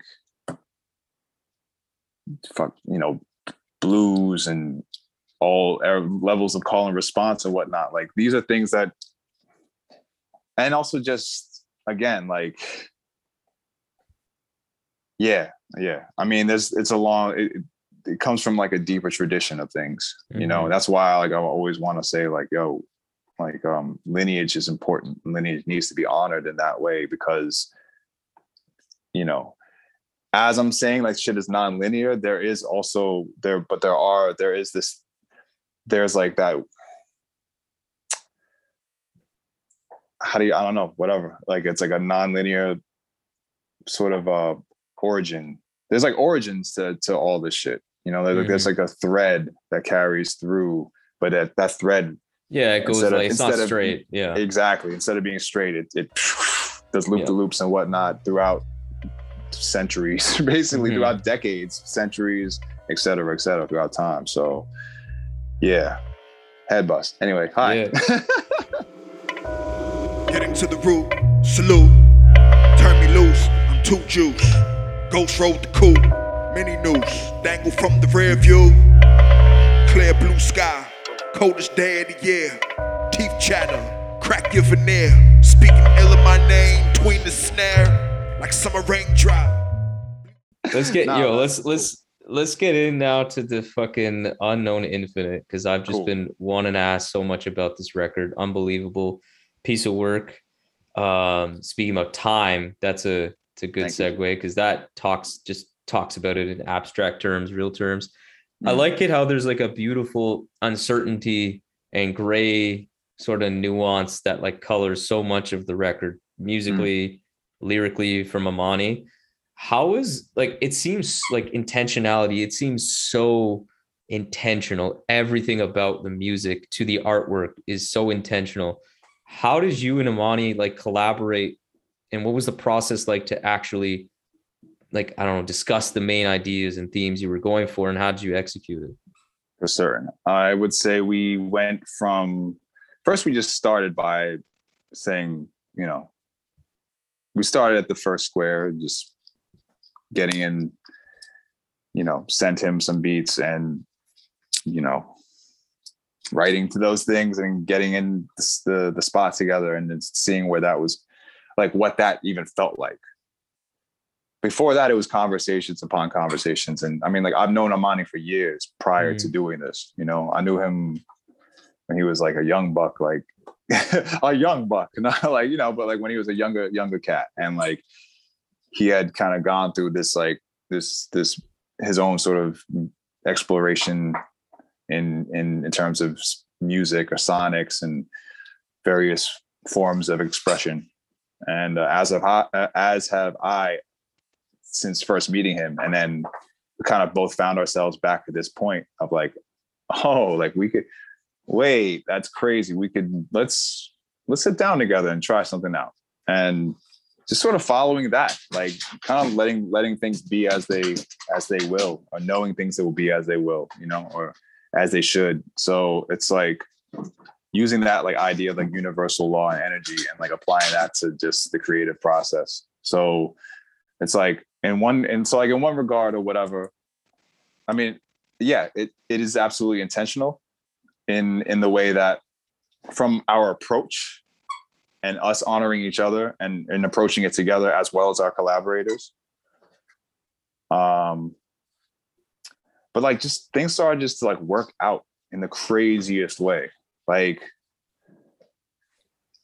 I don't know. I'm trying to think of even like the visual. I mean, one like the Milford Graves thing was big for us because Full Mantis had the Milford Graves documentary Full Mantis had come out, and that was um, either the year or the year before. I think that was the year before we we um, started to work on you know what 2019 I guess maybe Yeah. 2018 Oh, whatever. When when we reconnected, it was around the time Full Mantis was like hitting theaters. Like it was within like months, right? And then I was like, "Yo, you got to see this movie." Da da da. So he went down to the to Metrograph and saw it as well, and it was just like, "Oh, okay." And that was like entirely affirming to both of us for whatever reason. And then we were like, "Nah, we gotta we gotta honor like elders here. We gotta honor, you know." um And there's just little, and there's that like like you have the Milford Graves instance.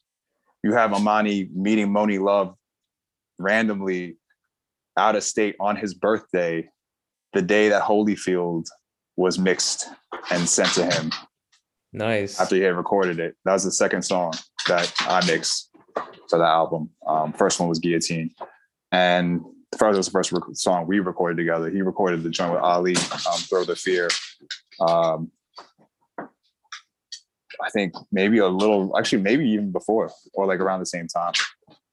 But, uh, you know, so like Monie Love, and I'm like, wait, you met Monie Love? What are you talking about? Like, and she was fucking with guillotine. Are you crazy? Like, holy hot. shit. You know what I mean? I'm just like, yo, she has that. She like, yo, can you ask her to like give us a drop or like host the album or something? And he was like, "Ah, I bet I'll check. I'll try. It was You're a such a DM. good touch, man. Yo, Such a good touch. like, it what? added to that surreal nature. I was just like, what am I listening? Like, what Right. year is this? It's like I'm. I'm lost right now. exactly. That sort of like spiraling aspect of of, of it all. The Yeah. world that we're building though, like, but it literally is. It's like, yo, you have Monie Love's voice, you have Milford Graves' voice, and then the first voice rapping is Elucid. Not, it's not even Amani. And like, it was like, yo, I think Elucid should come in. So we both built the shit in a back and forth kind of like collaboration as far as like leading on ideas. So like I was trusted with the Sonics. Um, but also Amani made, you know, Amani got Ali, Doof, and um, Nick Hakim. And the Nick. Hakim joint uh, uh, became an interlude. It was just like, no, this this works kind of the best in this way. Mhm. Um, otherwise, it was me shaping the rest of it or whatever. And it was just like, all right, for collaborations, for guests, I was just like, yo, you know, who do you want on the joint? And it's just like one of the first names he mentioned was Elucid. I'm just like, well, that's easy.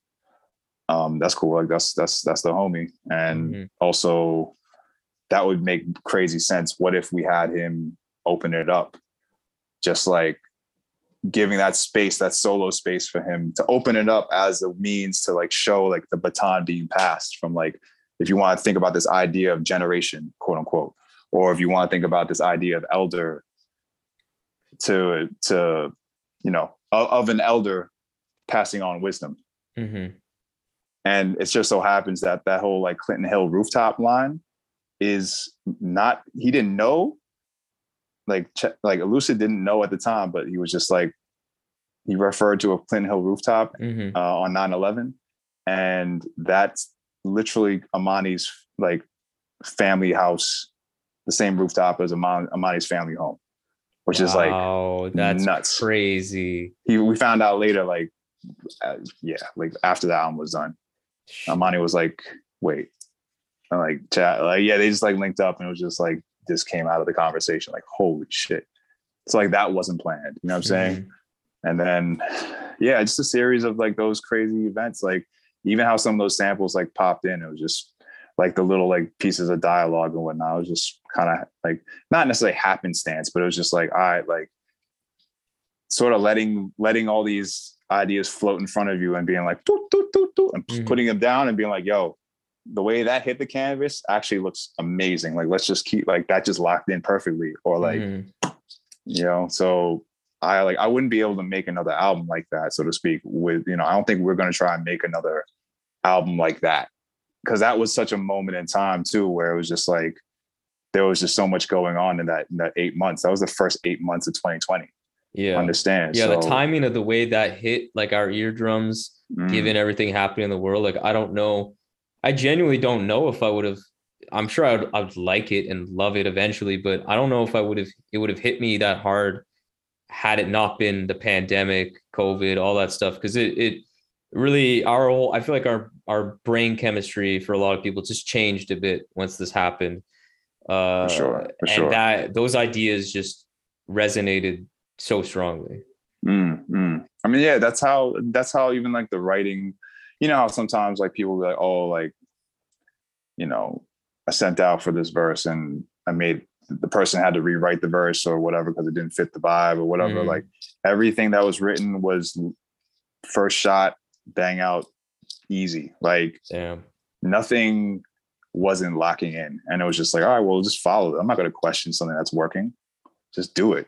You know what I mean? Just go, just keep going. So, and for me also it was like, I'm an elder to, to Amani, you know what I mean? But, and I recognize that, uh, like, like I said before, like I recognize my responsibility in like holding space as such, but also like giving space as such, you know what I mean? And Mhm.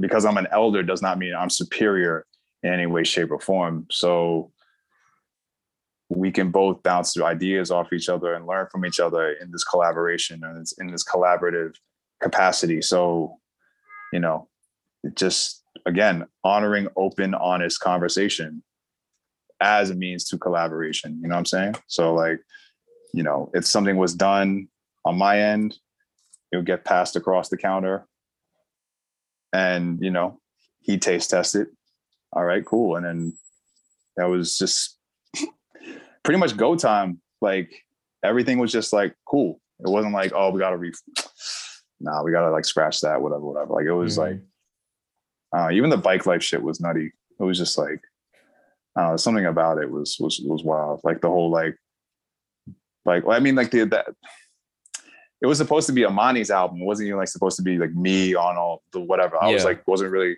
but then it just became a thing where it was like, no, like we're both putting in wild weight in this. Like we're putting in like we're both putting our foot in on this. So it's just like this has got to be like a collaborative ar- album Yeah. or whatever, you know. But like even the image that I chose originally was for him. Like that, like that's a this is cat D Blocks who uh who's who does like the crazy the wheelies. like, yeah yeah. Um, and he's got the child on his back. And that was the album. That was something that I actually meant for Amani. Like it was just I built that. I like found that image and screen capped it and like kept it for him and used it. Wanted to use it strictly or specifically for Amani because you know there's like a symbolism there as far as like you know yeah. So there's a symbolism there in terms of lineage and and and also like I mean, yeah, I don't know. There's just there's a lot to unpack with with with that, but we wanted to use it. I don't know, yo. It was crazy. I'm just like I'm going like like zooming right now in terms of like the things that uh, were presented and like the various aspects of that. album. I listened to it recently because uh, I was working on the book, like the last bits of the book, Mhm. and I was just like,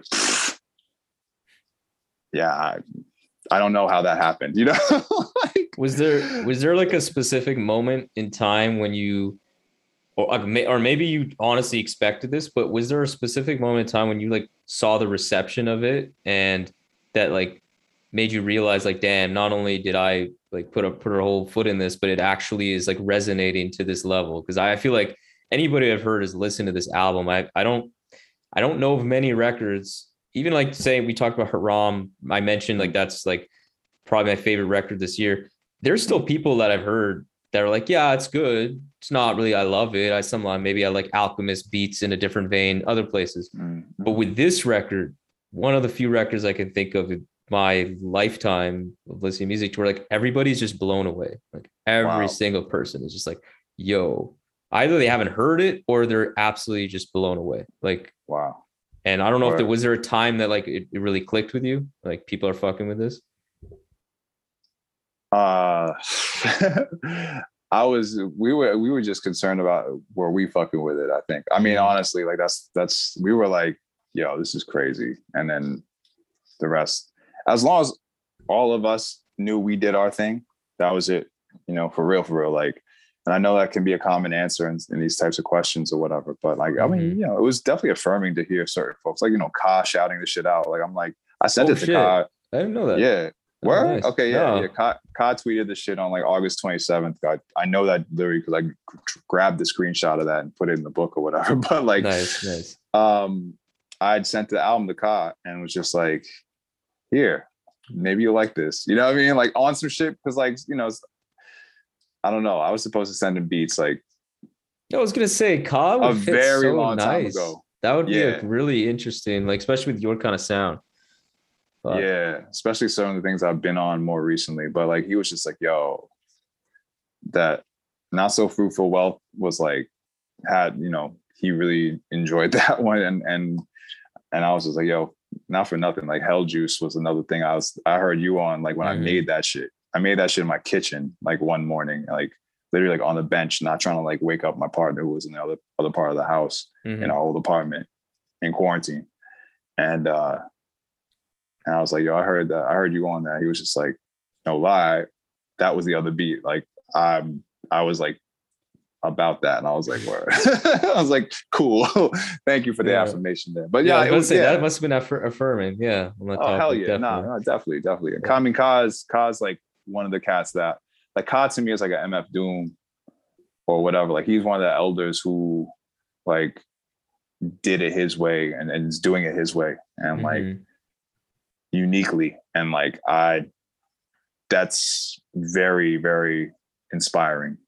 You know what I'm Yeah. saying? Like, um, and I mean his shit is crazy. So, Yeah. uh, but like, yeah. So like certain folks, I mean, it was affirming all around. It was cool. Like I'm not gonna sit here and be like, oh, like we weren't trying to hear whatever I wanna, you know, like we were cool with it. So everything else didn't matter. Like it, it was, it was really ill to like see the response um and like also have the folks who wrote about it in the way that they wrote about it you know that was like like like i said you the way you wrote about it was like meaningful and and, and Mm. like it, it had some sort of weight to it because it was like again like there was an intention i guess like you seeing seeing work with intention um get met with intentional you know c- critical writing or pr- praise or whatever but like when people are framing it and they're trying to be be respectful about Mhm.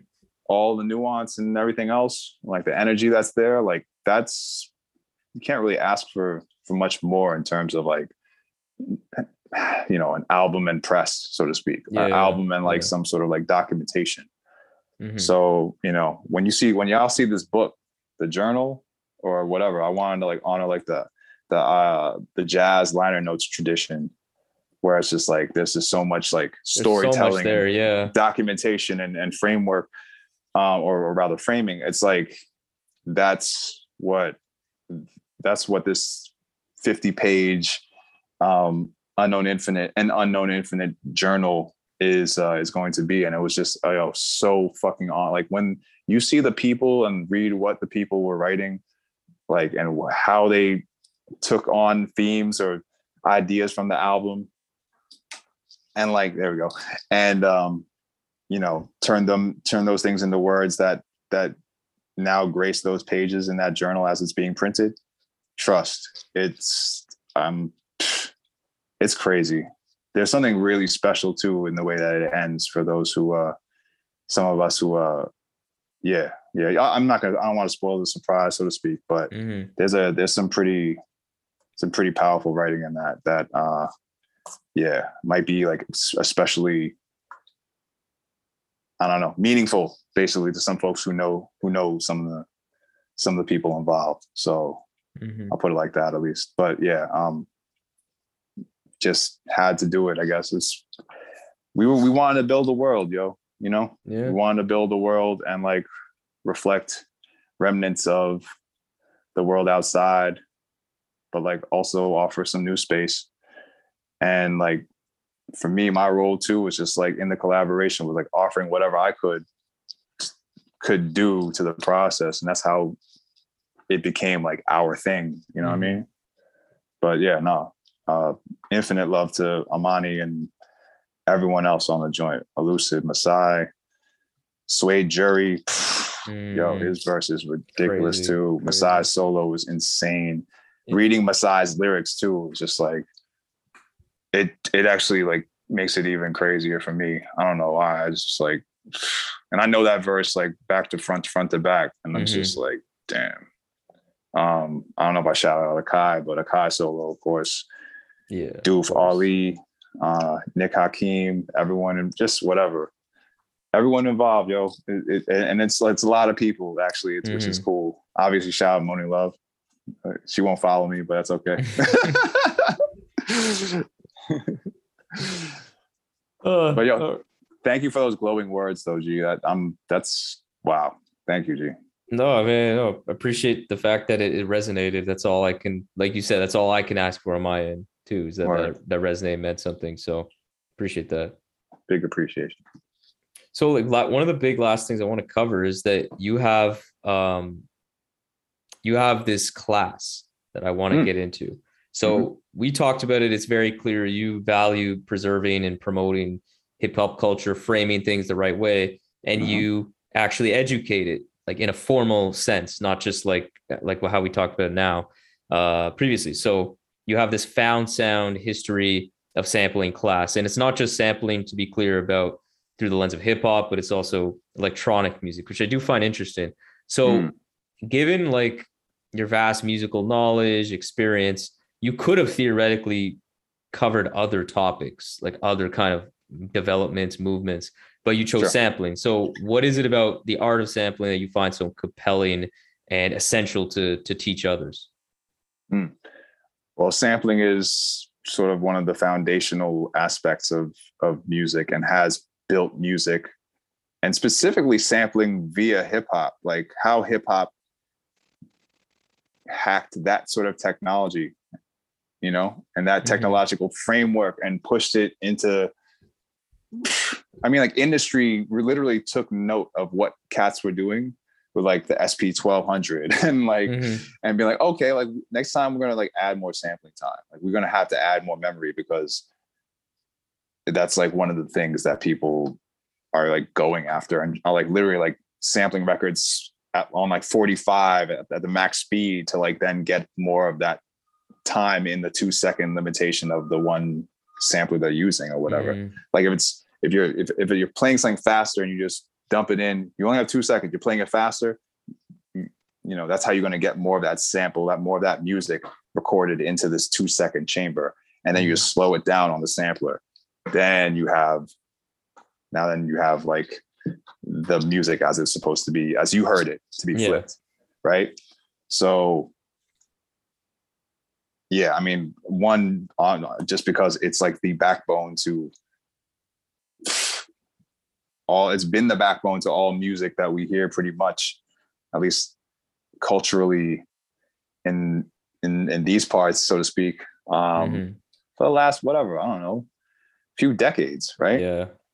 At least. um since since like the so-called let's just say since like the so-called golden era yeah. or even right prior to that like like mid 80s or whatever once like sampling started to be- once we moved away from once we were moving away from like the drum machine and Mhm. live band before that kind of disco um disco break era like you know um so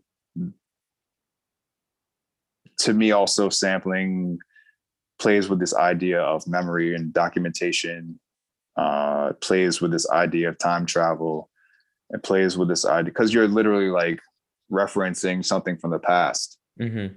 you're you you're re- you're referencing a moment also capturing that moment of something from the past like if i sample james brown's funky drummer and you sample james brown's funky drummer the same part like if you do it and i do it it's still going to be your version versus my version Yeah.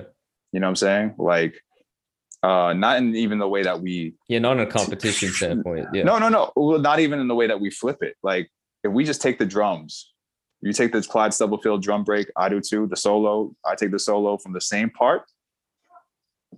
You're you're you you might even take you might even have taken it with a different swing because you might have heard it. You heard it your you heard it a certain way in your head Mhm. and hit it at a certain millisecond, whereas I hit it as, at, a, at a different millisecond and like truncated it differently, whatever. Maybe chopped it differently, whatever. Maybe you quantized it, I didn't.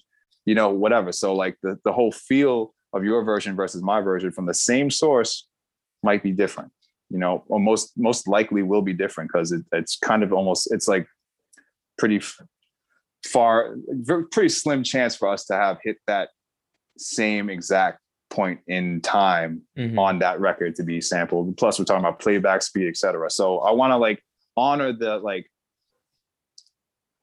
the the variables or the varying nature of like even just like lifting a sample, and then also just the lineage of all that shit. Like where this like idea of like calling where this idea of like repetition comes from and like that goes that goes back to nature that goes back to the natural world and then like original original peoples and whatnot. Like there's birds and like you know indigenous practices that that that refer to this thing of like looping re- repetition. You know there's a spiritual aspect to it i feel like you know? Mhm. um why do you feel a certain way when you hear uh, you know donuts like a certain instrumental off of uh your favorite producer's work like why do you feel a certain way like there's there's so many different little factors being played out Yeah, know, it's like the sample, like even you were saying about the time, like it could be a you could have one piece of music that samples another piece of music. And if you heard the original, let's say you think about where you were, what you were doing there, and then you bring Facts. it to this song, and then you have the same experience again, but now there's like Mhm. two. It just kind of like Mhm. just duplicates, like metastasizes. There you go. Right. Exactly. So that's why I, I like to add that sort of like quantum time element to it, where it's like you're referencing the past, but you're creating something, moving it forward. But then you're also like referring to like a present moment when you when you first did that thing. You know what I'm saying? Mhm. So all these little parts moving on throughout time, kind of like um like a cell or something, like with like its Yeah. different elements, you know? Yeah, yeah, Um, it's like a yeah. Yeah.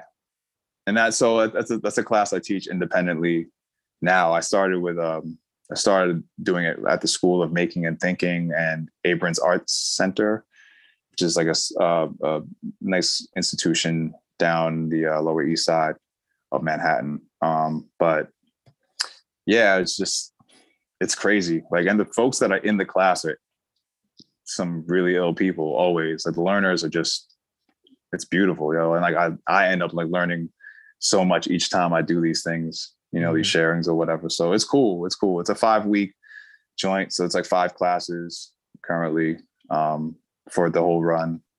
And uh, I try to make it as accessible to folks as possible in terms of pricing and sliding scale for certain folks, hmm um, specifically for like Black, Indigenous, and other, you know, folks who are noted as people of color or whatever, you know. Yeah. Um, and yeah, yeah, it's it's a it's a joy. This is the the third cohort or like the third run of it, but I have two different groups. Each Nice. this is the second time that I've run two different groups. So I have like uh, an evening group and a and a morning group, depending on like you know schedules and whatnot. So, but yeah, it's delightful. it's Mhm. very delightful.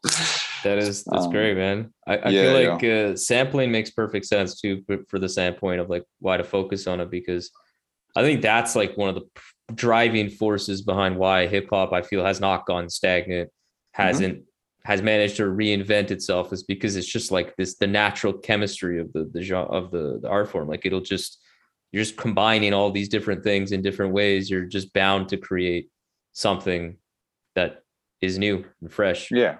I've said it. I've said it before. Like it's alchemy. You know, it's it's literally like you're taking all these little elements and putting them in the pot, and then giving it a little little whip, and then suddenly it's this new thing. And like literally, like going back to unknown unknown- and unknown infinite, there are records on there that have been sampled and to the canon, like to the degree of canonical song. Yeah. Like scrapes, that Miles Davis joint. I mean, it- it's not a secret. Uh, that is that's the same thing that Mobb Deep sampled or Havoc sampled for. Well, I want to say Havoc sampled maybe, but like what Mobb Deep sampled for um Party Over, like the last song of the Infamous, same sample. You know, Logi rhymed over that same sample on one on on Oh on, shit, it is. On lo-fi. Yeah, The way you, you flipped it is just like it's different. Yeah. I and, like, literally, when I heard it, I tell people you'll not, you will have not heard something like this, even though they technically heard an element like right, that right, before right, in a really Exactly. prominent way too, which is the exactly. beauty of it. Yeah. and that's also a way of me also paying homage to to P to Prodigy, like who is one of my favorites of all time, um, especially during that era. Yeah. And you know, that was just like, well, shit, we want to, you want to really take it there. Like Amani was like, yo, I want, I want to make the most New York shit, you know, in life. And I'm like, bet. And I told, I was just like, the only instruction that it was passed on to Elucid, and if you can even call it instruction, more like signifier was just like, yo, just get on your, you know, your New York shit.